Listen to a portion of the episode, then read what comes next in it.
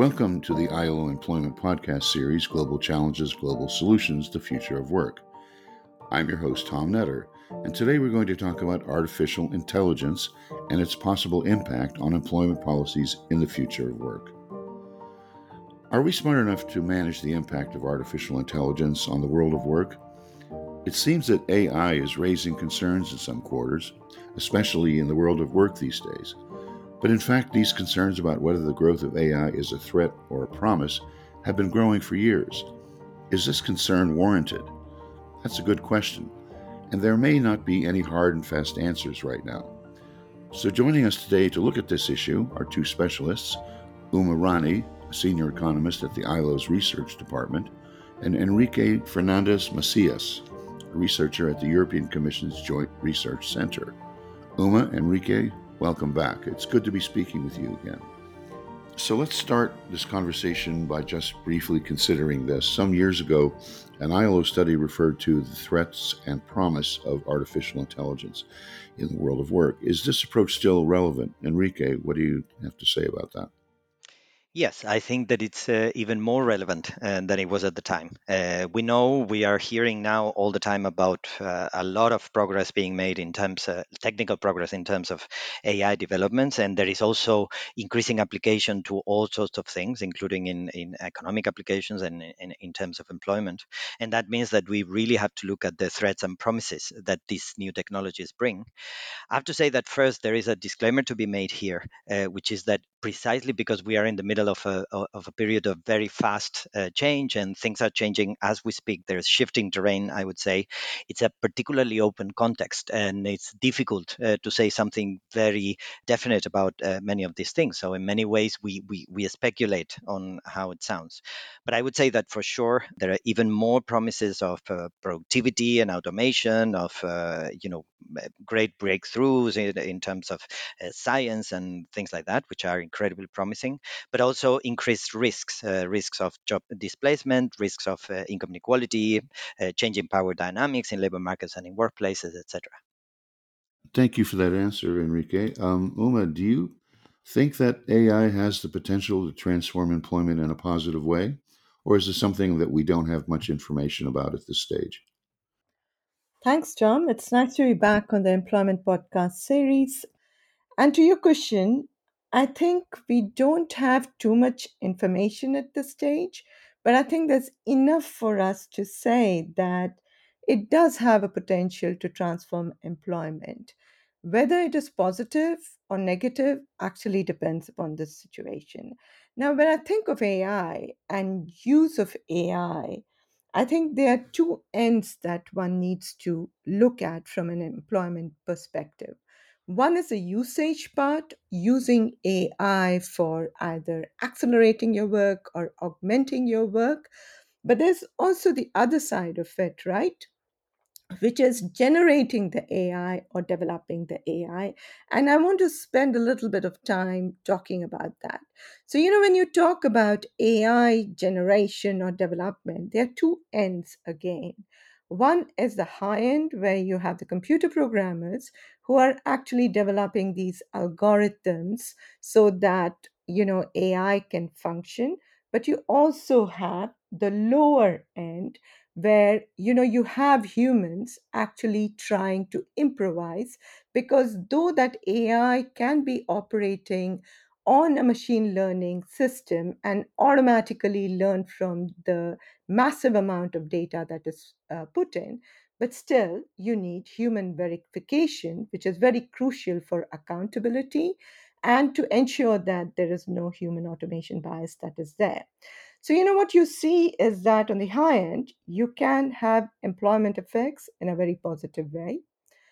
On the low end, you could have employment effects, but I think what's happening today at the low end is you have a number of developing countries which have become large experimentation of AI development to a very large extent. And here you find very highly educated workers actually doing the human verification, whether you're talking about image annotation for driverless cars, or you're talking about content review for ChatGPT or content moderation for many of these platforms.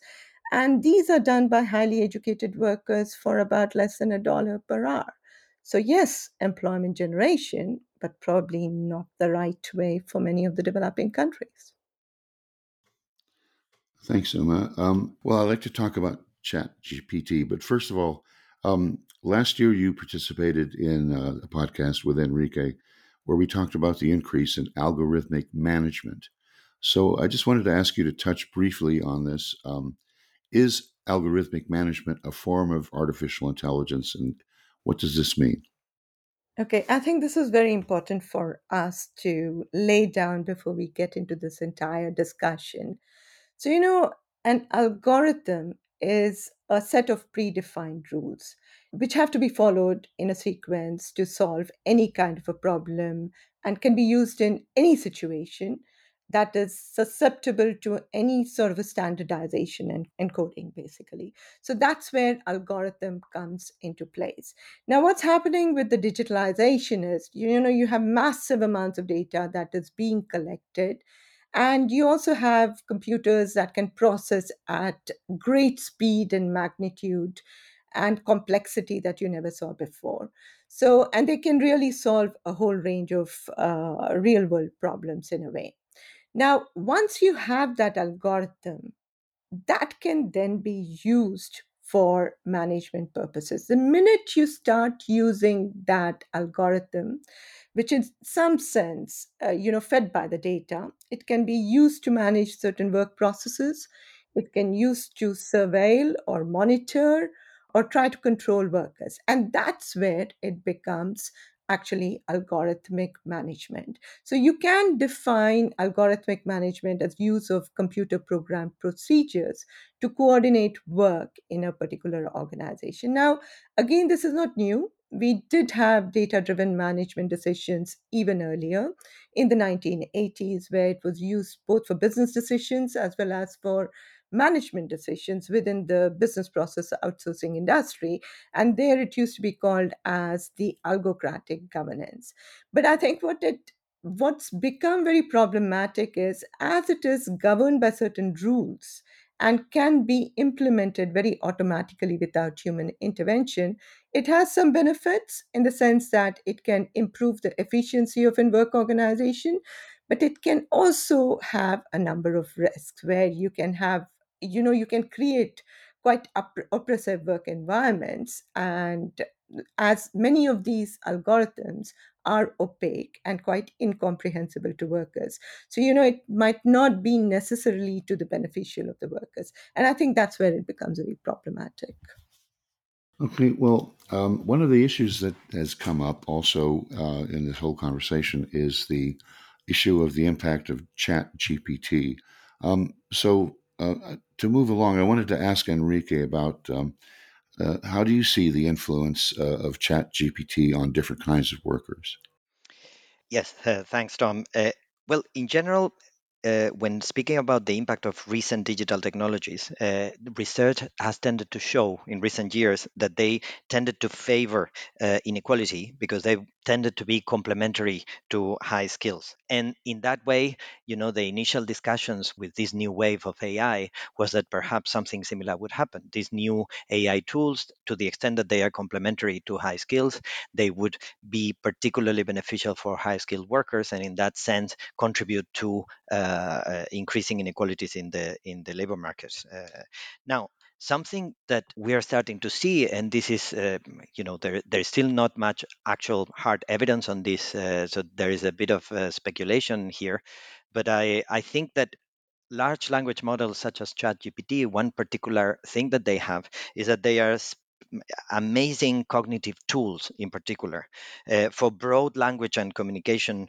purposes and in that sense they they tend to uh, facilitate a better structuring of communications, uh, uh, you know, uh, avoiding spelling mistakes, a number of basic uh, cognitive skills that for the, the higher skilled, the, the higher educated uh, people in the labor market, these kind of skills are not so much factors of differentiation, but that at the middle and in particular lower scale of the lower parts of the of the labor market, these may actually be very useful, very beneficial. And something similar happens, for instance, with language, uh, with um, being able to speak different languages. This is something that has been for many years uh, a differentiating factor of higher uh, educated workers. And this is something that it seems that advances in AI may make language barriers disappear uh, effectively in many ways. And this, in in some ways, is something that some people are starting to argue that this could uh, then act as an equalizing factor rather than as a, as a factor that may impact in terms of increasing inequality as previous digital technologies. And this is something. This is a, an example of the kind of openness that I was mentioning at the beginning of the of the discussion. That we are in the middle of changes that are really uh, so disruptive in many ways that it's difficult to tell where it will go. Now, uh, this possibility that some of these tools, these uh, large language models and AI tools, may have an equalizing uh, rather than an inequality enhancing effect, of course, also depends, and this is very important, on the ownership and access of this type of models, of course, because uh, if uh, these are difficult to access or if these remain under uh, tight control by corporations that charge a lot of money for them or whatever, then these kind of effects may not, in fact, happen. And of course, also what Uma was saying before, these tools can also be used for managerial purposes, and that can have very different uh, types of implications. Yeah. I'd like to come a bit on this uh, take on the equalizing effects. In a way, yes, it could be equalizing for those who don't have the capabilities of having good writing skills and all of that. And you know, you can extend this argument and say that, you know, today ChatGPT has a lot of programming codes because you have the entire Bitbucket and GitHub, uh, you know, basically uh, fed into it and it has its own learning models to actually further develop it.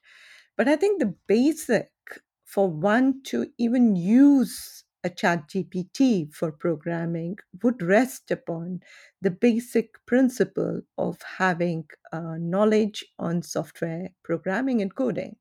Because if you don't have that basic knowledge, you know, the chat GPT can spit out something, but there might be a number of errors in those software coding and programming.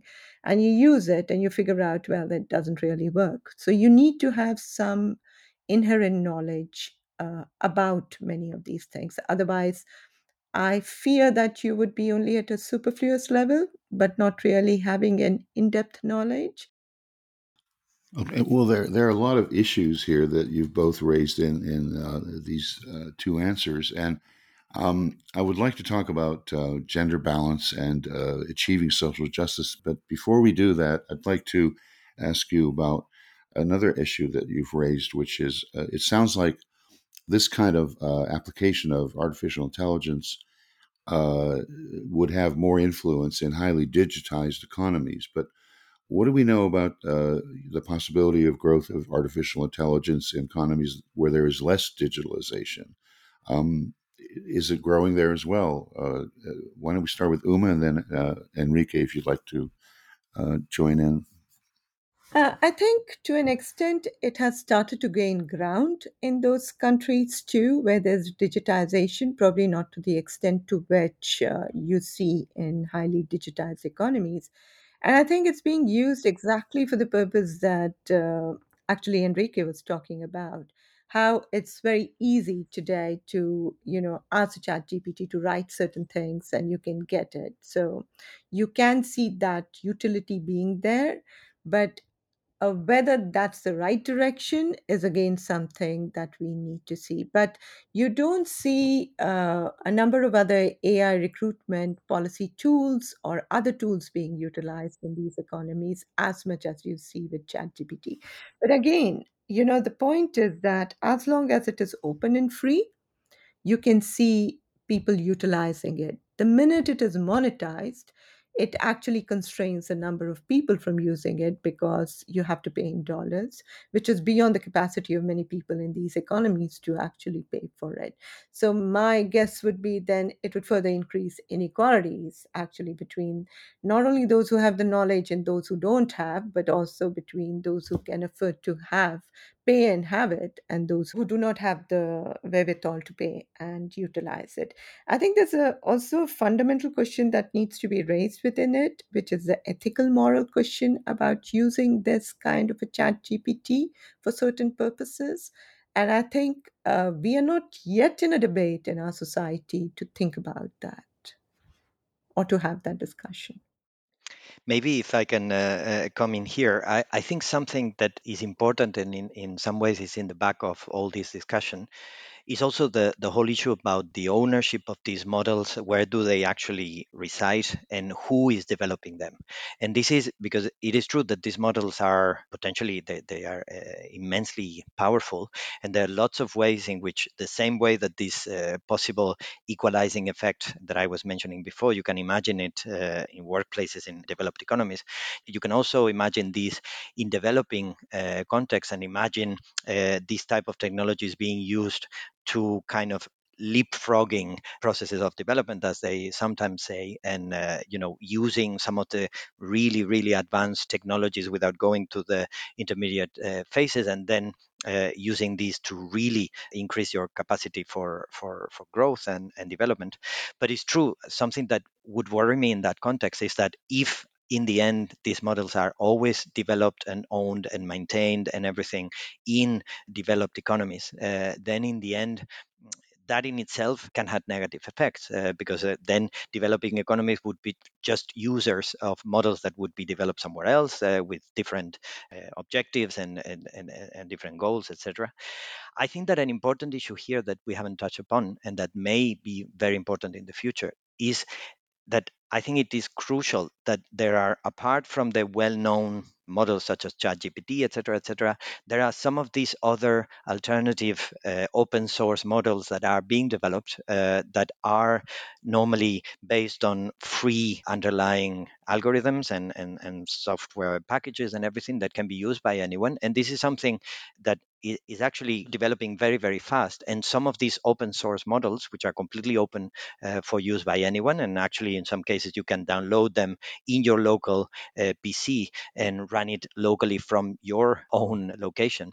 I think this uh, uh, is very important when we are discussing the possible effects of these kind of uh, technologies and in particular for instance in the case of developing economies because the possibility that these alternative open source free uh, accessible models exist may create the possibility of developing these models also from the global south or, or, or from uh, these developing economies as well just a point to be added to that is even when we talk about leapfrogging in developing economies, I guess this leapfrogging is only for the high end, you know, large companies who can afford to actually utilize and develop it and go. But it leaves behind a large proportion of, you know, the population as we move ahead.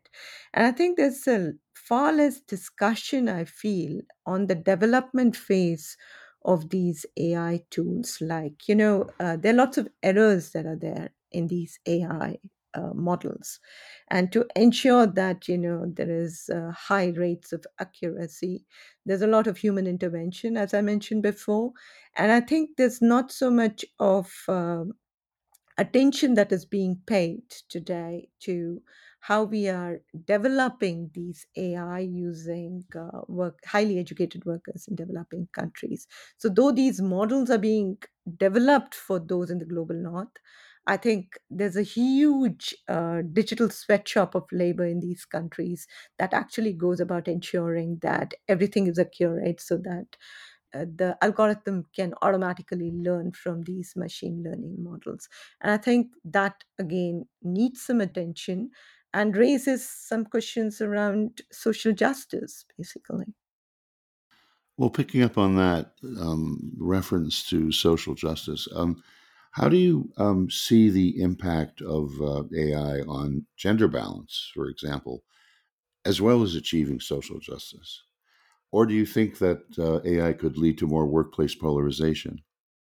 I think, I mean, on the one hand, AI and in general, the, the use of algorithms for decision making is, as we said in the beginning, there is always this promise and, and threat uh, kind of context.